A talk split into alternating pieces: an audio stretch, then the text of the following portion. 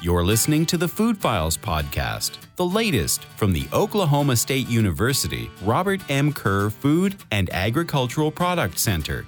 Here's your host, Darren Scott. Welcome to the Food Files. I'm your host, Darren Scott, and today's guest is Miss Ashley Sutterfield, CEO of Metzger and Roth. Good morning, Ashley. Good morning, Darren. Thanks for having me.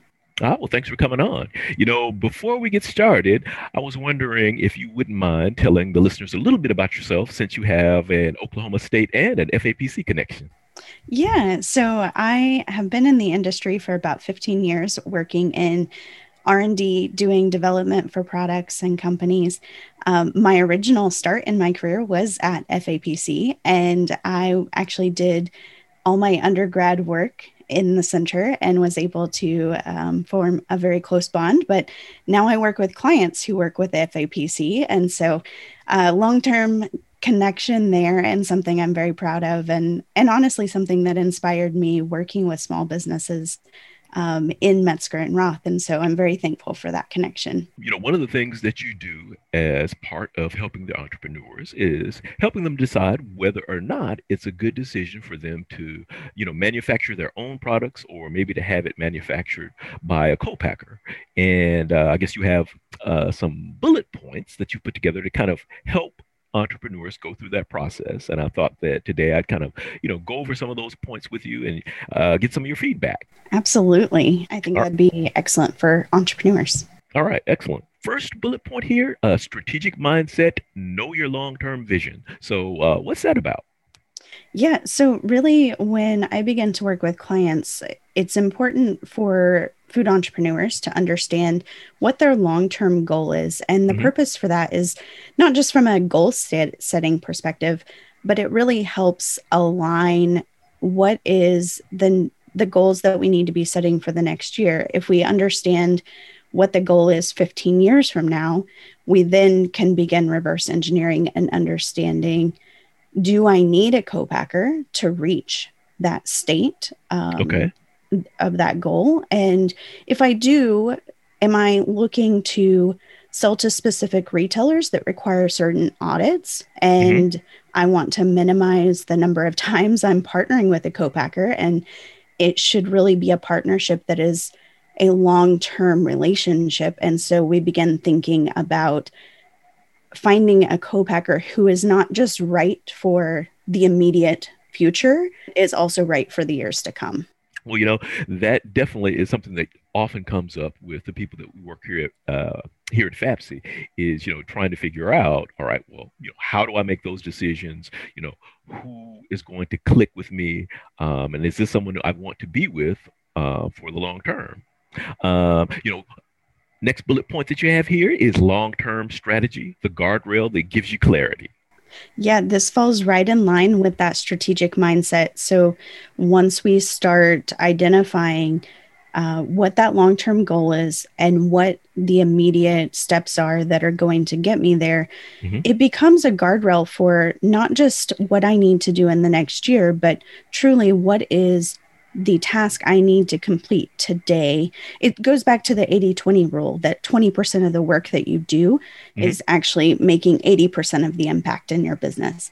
And so we're beginning to think long term so that we understand what our focus is today that will make a difference in our business. Let's see.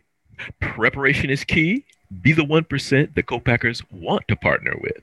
Yeah. So this is a big one that when I talk to co-packers, which is fairly frequently, mm-hmm. I always ask the question, how many companies approach you and they're fully prepared, ready to do tests with you. They have all the documentation in place. And often, well, every single time a co-packer will say, none except for the clients that you work with and that makes them stand out to a co-packer and so really uh, any food entrepreneur who begins preparing themselves for a co-packer is going to stand out in the crowd. And why I say that is that co-packers often find themselves holding the hand of an entrepreneur, which mm-hmm. is mm-hmm. understandable mm-hmm. because there's not a lot of information out there about how to approach a co-packer, but it's also not the most efficient way for a co-packer to run their business. Mm. And we have to understand that a co-packer is also an entrepreneur and they are running their own business as well. So any responsibility that we can take as a food entrepreneur to prepare ourselves for a co-packer is only going to help set us apart. Mhm. And so we really focus on um, preparing a product formulation ahead of time. So that means converting a recipe that's in cups and tablespoons into a formula that is weights and percentages, Mhm. and drafting a product specification. Uh, this is a living document that outlines the product in detail from simple things like name and distri- description to the formulation and the pro- process for producing. It includes the nutritional statement and quality attributes.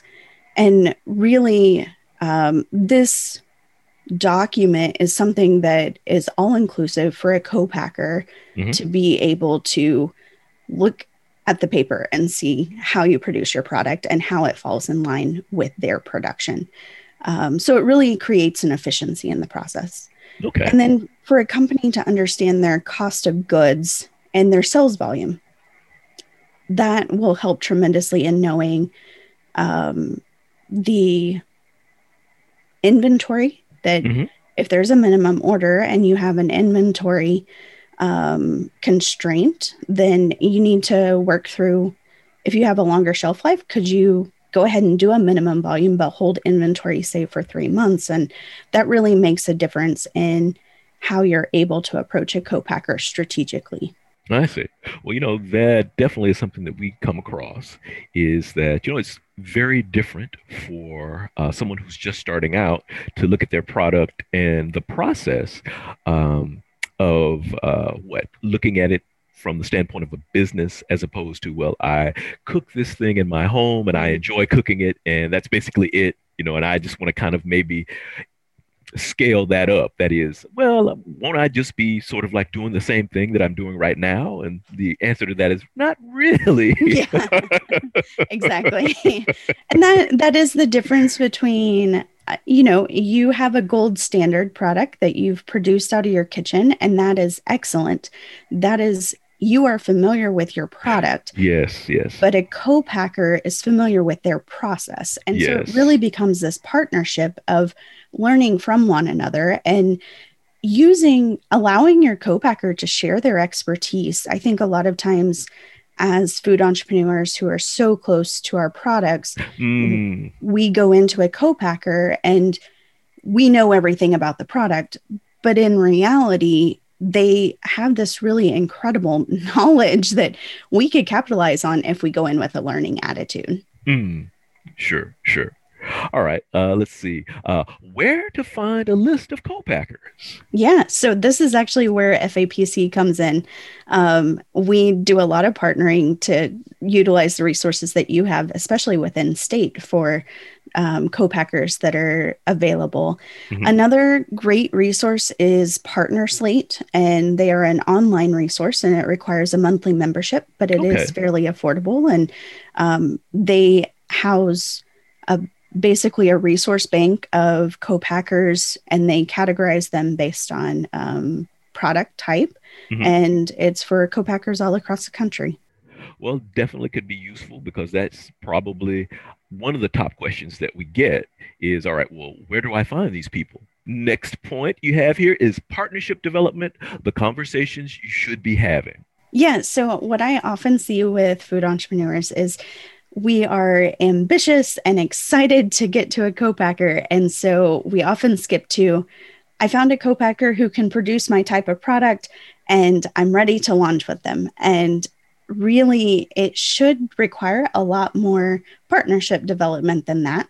Mhm. so what i encourage companies to do is to identify four to six co-packers that are in their category that could possibly produce their product and begin with interviews just like you would interview an employee you're looking to hire a co-packer and so Mhm. start with phone interviews and you set those up ahead of time there's certain questions you can go through with them and you begin to get a feel for their culture, for their values, but then also are they able to produce your product and do they have the audits in place that you need for the future? Okay. And once you've identified, say, two to three that you're really comfortable with, then I often encourage clients to go take a tour. Co-packers are more than willing to do this. Mm-hmm. um, it lets them get familiar with you. You can talk in person about your product. And even if they're across the country i do encourage this because then you're able to see their facility understand how they operate. And it's going to be a partnership. And so you're really looking for somebody that you your values align and mm-hmm. so then once you've narrowed down from your tour you'll begin with pricing and working through does it, you know, this is the co-packer I like the most, but is there pricing where I need it to be? Mm. Um, and sometimes I will tell companies that if a com- co-packer's pricing is 10 cents higher, yes, in the short term, that may be painful. But in the long term, if they have the audits in place and are able to grow with you, then that can be really impactful so that you're not changing co-packers and spending thousands of dollars to do that a year down the road. I see. Uh, financial success, the key to your success.